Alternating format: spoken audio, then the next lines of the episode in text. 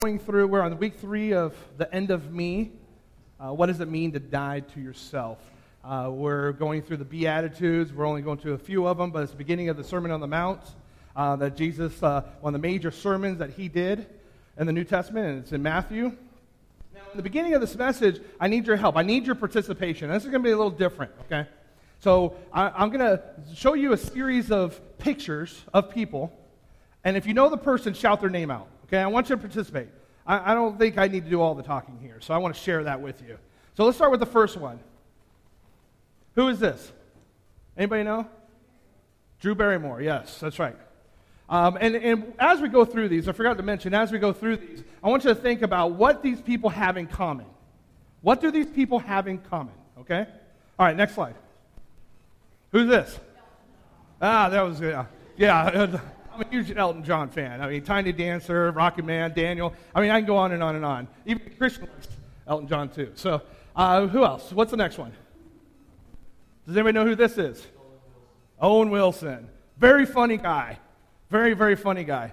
Uh, what else? Who else? Richard Pryor. One of the great comedians of all time. Very funny guy. I love Stir Crazy with Gene Wilder. Gene Wilder is one of my all time favorite comedians.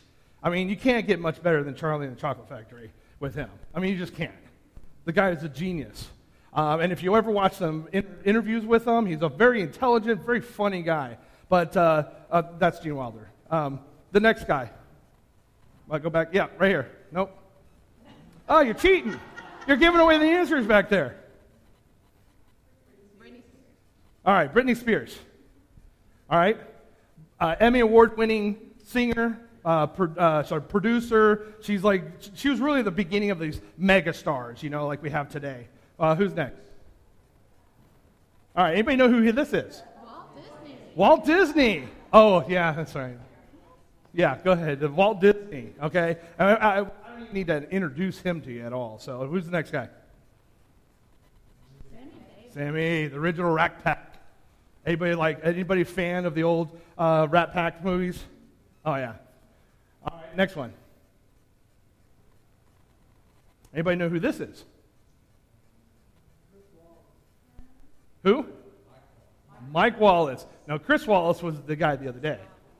Yeah, Mike Wallace, 60 Minutes, been phenomenal anchor uh, and, and reporter, great career. All right, I think that's it. Yes. So here's the question What do all these people have in common? Take a guess. Throw, throw stuff out. Celebrity. Money. What's that? Money. Anything else? Fame. Yeah, there's a lot of things they have in common. These guys are the best in their industry. I mean, they're, we, we all, everybody in here, if you didn't know all of them, you knew at least some of them. I mean, these guys are famous. They're well known for being really good at what they do. They're experts in this field. You know, you got the great musicians, great comedians. Got, uh, you know, great news reporters have been on these long careers. And they have a lot of things in common. But there's one thing that they all have in common that you probably didn't know. You probably didn't know this. Every single one of them attempted suicide. Every single one of these people that you're looking at has attempted suicide in their life. See, they have all this fame and they have all these things, and we all know them. And on the outside, we look at them and wow, they got, you know, these guys are great. That's a great comedian. That's a great musician. Great songs. Tiny Dancer, one of my favorite songs. Fantastic. But on the outside, you see that. But on the inside, something was happening in their lives where they were just distraught. They were hopeless. They were sad. They were broken to the point where they wanted to end their life. All of them. Drew Barrymore at age 14. Uh, Sammy Davis Jr., when he was trying to get married to Kim Novak, uh, attempted suicide because of race was preventing him to, race and religion was preventing him from getting married. Uh, Richard Pryor tried to pour uh, alcohol all over him and light himself on fire. Britney Spears, twice in 2006. Owen Wilson, great comedian, in 2007 tried to commit suicide. Checked himself into a treatment program. Mike Wallace, at night, in, and he was 60 years old. He tried to commit suicide at 60. All these people on the outside look, on all appearances, look like they got it all together. On the inside, they were hurting, they're struggling, they're in pain. they're hopeless, or they felt hopeless. See, sometimes we, we have this tendency to act a little better than we are, don't we? We come to church and we put on our best clothes and we, and we you know, we don't talk about problems here. You know, we don't, we don't do that. Or, or sometimes we, and, and even if it could be a very open church, a very authentic church, but still we have this tendency to kind of put on these, these masks, these fronts, these, these, uh, uh, these outward appearances. And we have this tendency to do that. And, and it's very different. Our outward appearances are very different than what's really going on in our lives and what's really going on inside. Sometimes our outward appearances are very different than our true personality or our true feelings or, or our true real emotions. Many of us don't like it when we see somebody uh, that's what we call like a faker, right? You, you have that friend or that person you know that seems to always be faking it. They're, they're, they're always seem happy, but they're really not. Or they act like your best friend, but they're not. I was watching a, a, video on YouTube, and I tried to find it again to show it real quick. It was really funny. It had the statue cat, and it said, and the caption was, "This is what happens when you find out your friends are fake." And it had this real cat just flipping around, going, trying to bite him and attacking this fake cat. And it was really funny. But you know, we don't like that. When we have somebody in our lives that's kind of fake or phony, it really bothers us. It really kind of gets under our skins a little bit. But we all have a tendency to do that. We all have a tendency to, to, to kind of show and put this front on the outside. But see, what Jesus says in this verse that we're going to look at today, what he talks about is, is that he says that we're blessed when we quit making people think we're more than we really are. Quit making other people think we're more than we really are. Blessed are those who are on the inside matches the outside. Blessed are those people that, that their outside and their inside life and who they are, it matches. There is no fakeness, there's no phoniness. In this series, we're looking at some of the sayings that Jesus um, uh, goes through in the, in the Sermon on the Mount, and he, and, and he takes these, these, uh, these common beliefs in religion and he flips them.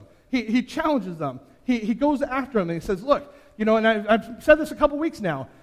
This is what you've been taught but this is what God really wants in your life.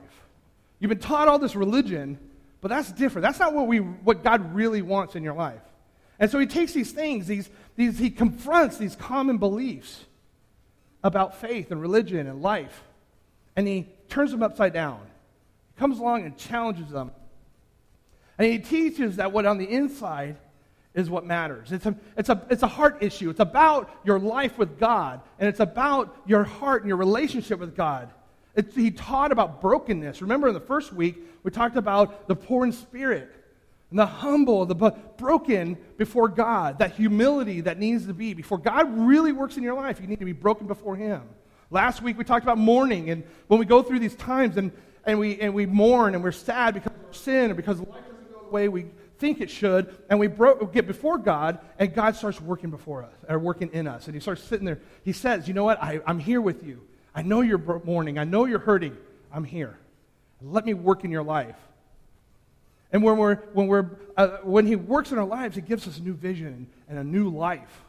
But it's only through that brokenness. See, Jesus taught that He does not want all those external things, He doesn't want that, that, that show. He wants what's really deep inside. He wants what's really here. He wants a relationship. He wants you to completely, 100% rely on Him. Not 99, not 99.9, 100%. He wants you before Him. He wants your brokenness. See, when God sees uh, us broken and humble, that's when the real work of the Holy Spirit and the real work of Jesus comes in. It's only through that time. So the verse we're going to be looking at is verse 5. It's Matthew verse five, uh, chapter 5, verse 8. And the English Standard Version says it like this Blessed are the pure in heart, for they shall see God. Blessed are the pure in heart, for they shall see God. I love how one of my favorite translations on, on, on this is uh, the Message Bible. And the Message Bible says it like this it says, You're blessed when you get your inside world your mind and heart put right. Then you can see God in the outside world. See, get this right. The rest will come. The rest will be seen differently. You, God will work in your life. But you have to get this right first. Before you can be filled with God, you need to be emptied of you. Before you can be filled with God, you need to be emptied of you. Coming to the end of me in this series is being emptied of yourselves. And it comes in two ways. Either, either you can empty yourself and you just stop doing the things we want to do and follow God, or we can let life empty us. Either life does the emptying, or we choose to do it first. But in either case, this emptying of life is, is key to spiritual growth. Either way, there will be an emptying of me. And when that happens, there will be a filling by God. When everything in the world is gone, when, when, when you strip away everything and you're left by yourself, how are you going to be? When you stop looking for external things to fill that void and to fill that, that thing in your heart that you're thriving for and that, that desire you have, when you stop looking at the outside world for that and you look to Christ, that's what an emptying of me means. God is waiting to fill you. He wants to fill you. He desires to fill you. But we got to get rid of ourselves and set that aside so we can be filled with God. In Acts, uh, as the church grows and we see in Acts, we see here about this guy named Saul. And later on, you'll know him as Paul. But Saul uh, had, a, had a huge experience with God.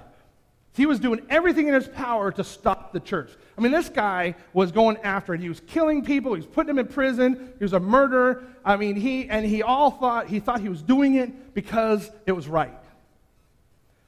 Little did he know that one day while he was on his way to, uh, with, with documents in his hand to go persecute the Christian church, when he was going to get stopped on this road and have an encounter with Christ. He didn't know that. And Acts chapter 9, verses 1 through 9, tells the story of Saul encountering Jesus on the road to Damascus. A bright light happened, a dramatic, uh, he, he went blind. I mean, all these events happened. Um, he heard an audible voice of Jesus, and he says, Who are you? And Jesus says, I am Jesus the Christ, Jesus the Messiah. Why are you persecuting me? I don't know about you, but I've never experienced that. I would love to be on the road to Damascus and see that happening, but I've never had that happen. I mean, it's never happened to me. I've never had some light come up in the, in the sky and, and just an audible voice. And if it did, and I shared that with somebody, would probably put me away. But that's an amazing experience. No matter what happened, what happens to us, whether we have that audible thing that, that Paul experienced or we have some other experience in our lives, we experience Jesus at some point. We know he's real at some point. At some point in the journey of the end of me, we will become face to face with Jesus. If we're really seeking him out and we really want to end our lives of ourselves and really 100% focus on God, we will encounter Jesus. Every empty to be filled story begins here. Either you meet Jesus because you had nowhere else to turn, or you meet Jesus because you've turned everywhere and you become unsatisfied. Whatever reason, however you encounter him, the encounter is Jesus is the beginning of the end of me. You have to encounter Jesus at some point in your life to begin this journey to the end of me. Now, once you experience that, if you follow his direction, you will, it'll be the beginning of a real life, a genuine life, a godly life. You'll have an experience that blows you away when you have that experience with Jesus. In Philippians chapter 3, verses 4 through 6, Paul talks about his change of the name, and he talks about the things that he valued before he accepted Christ. Before he met Jesus on the road to Damascus, he valued certain things. And then after he experienced Jesus, his life changed.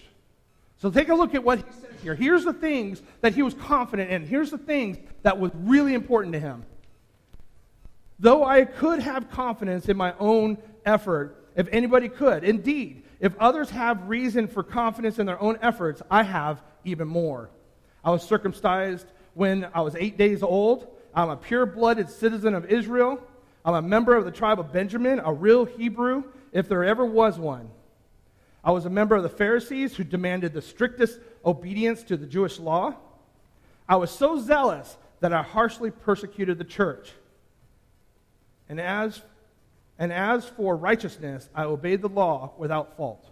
So what he's doing here is he's talking about how what he valued before. Look, you know what? I am wealthy. I'm educated. I come from a, a royal line, the Benjamites. In today's world, it'd be like, you know, if I was a Kennedy and I went to Harvard and I'm wealthy, or what other royal family do we have? We have like uh, the Vanderbilts or, or some, of these, some of these people from the 20s that made their empire. If we're considered American royalty, that's what he's talking about. He's, he's, he's well off. And he said, Look at all this stuff. If I could count anything in the world any, that, that makes me value, I can do that because look at my history. Look at who I am. But then he goes on. In verse 8, he says something else. He lists all these external measurements of holiness he, he, and achievements, and he lists all these things in here. But then he talks, and he talks about his lineage and his family history. But then he takes a strong, the strong word in verse 8. He says it's rubbish. Now, in our language, rubbish is rubbish. It's, it can be very kind of gentle, it could be a little harsh. But when you look at the Greek and you start looking into the meaning of this, it's trash, it's garbage, it's rubbish, it's junk. He said, again, all this stuff, all this money, all this, all this status, all this holding to the law was junk and rubbish. And that word, if, if we were to translate it into an English word, it would actually be kind of offensive. We, we don't see it in Bibles, but I did find one in the Message Bible. It actually goes on and say dog dung. That's how bad it is. That's how significant he's saying. All that stuff that I could count for me is nothing. Dog do. It's trash. It's rubbish. That's how strong language he uses here. In fact, we should, uh, uh, Paul feels so strongly that he used the, this word, these words, to describe everything of value that the world had for him. But then, after he met Jesus, things changed. After he encountered Jesus, his whole life, his whole perspective changed. Saul said, or Saul had a change of perspective, which meant that all the things that used to fill him up were completely useless. And he knew that he had to take out the trash. He knew he had to get rid of all of that to truly be the end of him and a new creation in Christ. See, if we want to be filled up with God, and we want to be, we really want to be dedicated Christians, we want God to use us and, and work in our lives, we need to take out our own trash. We need to get rid of those things that, that are not important. We got to get rid of our own trash. So I have a couple questions to think about. What are the things that you that define you? What are some things that define you as a person? What are some things that you're proudest of? Important question is this What are the things that compete with God for your attention, time, energy, and affection? Read that question. Think about this. What are some things that compete with God for your own attention, time, energy, and affection? Taking out the rubbish is crucial if we want God to fill us up. He's got to fill our emptiness. Now, how can God fill us up and we're filled with all this junk? Things that we think are important but are not important in the eyes of God. How can we do that if we're filled with junk? we got to get rid of that trash so we have room to be filled with God. Back in chapter uh, Acts chapter 9, after Paul's blindness was taken away, he spent some time with some other people and he took this time with, with some other disciples and he learned. And he started immediately preaching gospel. He started immediately preaching Jesus. As soon as he got saved, he spent some time with some people, and God started filling him up. God started filling him up with the Word, started filling him up with the Holy Spirit, started teaching him. And he immediately started preaching the gospel. Paul was not just emptied of his, of his past and left alone. He wasn't, he didn't take out the trash and then said, okay, you're gonna, you're gonna sit here and hope that no trash comes back in. No, he emptied out that trash. He said, you know what? I'm, I'm done with that life. I have a new life in Christ. And then he started allowing God, or moved out of the way and let God fill him up. Paul gets filled up with his mission of Jesus, and then he was sent out to go do it. When Jesus fills you up, he fills you up with a purpose. He doesn't fill you up just so you can have a lot of Bible knowledge. You up just so you know Scripture. He fills you up to change you from the inside out. He fills you up to equip you to be able to go out and do His ministry, to do, uh, to share the gospel with the world, to use your gifts and talents and abilities to share the gospel and make change or help transform lives. He doesn't have you just sit there empty. He fills you up. Now, it may feel like you've been empty a long time. It may feel like, like you know, okay, I've accepted Christ, but I, but I feel this emptiness still. It may feel like you've been empty for a long time. Or maybe you might feel like Jesus won't really use me or, or won't fill me up. And, and, and, preacher, I hear what you're saying, and I really want that, that desire. I, I, have that desire for God to really work in my life, but, but I just don't understand. You know, I, I feel this emptiness inside. But let me tell you something God knows who you are. He knows your name. He knows every hair on your head. He knows everything about you, and He's waiting to send you out. He's waiting for you to live for Him and send you, and so He can fill you up and send you out. He's waiting for it. But you have to empty yourself.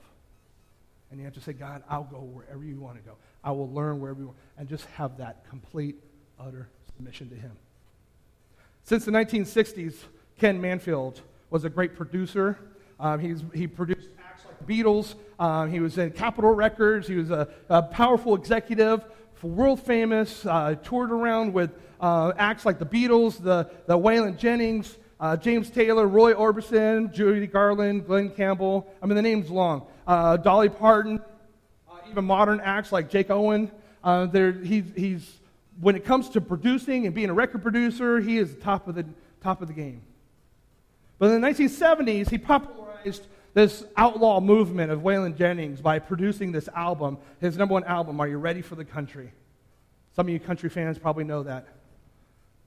And he moved this, he, he was instrumental in this, this new rebel country, this outlaw country movement. And after he, he had everything he wanted, he had cars, he had money, he had status, he was touring around this rock star lifestyle. He had everything he could possibly imagine everything he wanted, but then suddenly in the 1980s, he lost it all. He lost everything from going being this wealthy person to living on the streets. Even at the height of his success, he still felt empty. He still felt empty inside.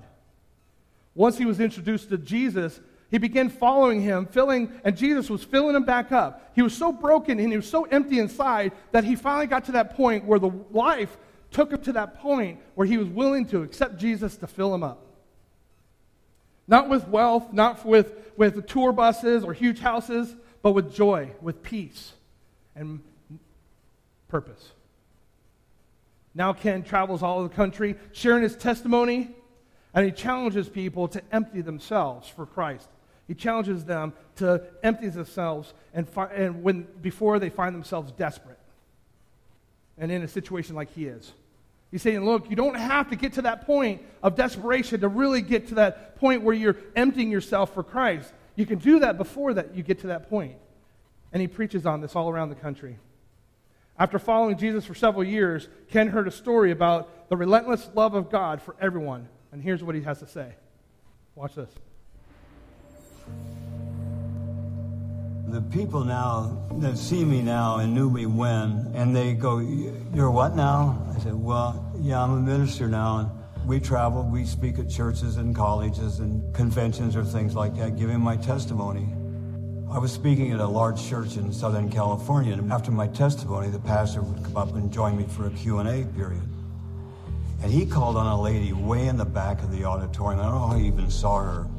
He said, when I was a very young girl, I used to go to this incredible church that had a most wonderful youth program for girls. And every year we would go away for one whole week as a retreat. And we sat down. He said, okay, here's what we're going to do tonight. I'm going to pass around a hat.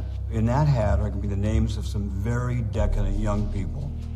You will take a name out and you will pray for that person's salvation until you either know in your heart or you have empirical knowledge that this person has come to the Lord.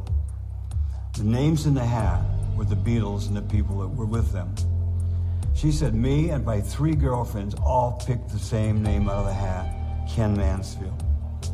Who's Ken Mansfield? She said, I was, I was going for Paul McCartney. I wanted to pray for Paul McCartney, you know. Every morning when I opened my Bible, there was that name.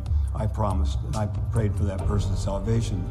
She said, I got into the workplace and started getting successful, didn't have quite as much time for church and for Bible reading. Eventually, I really started rocking and rolling. I was having a good time. She said, finally, I just turned my back on the Lord. And she said, I was just really having a great time. About a year ago, everything came crashing down. It was awful.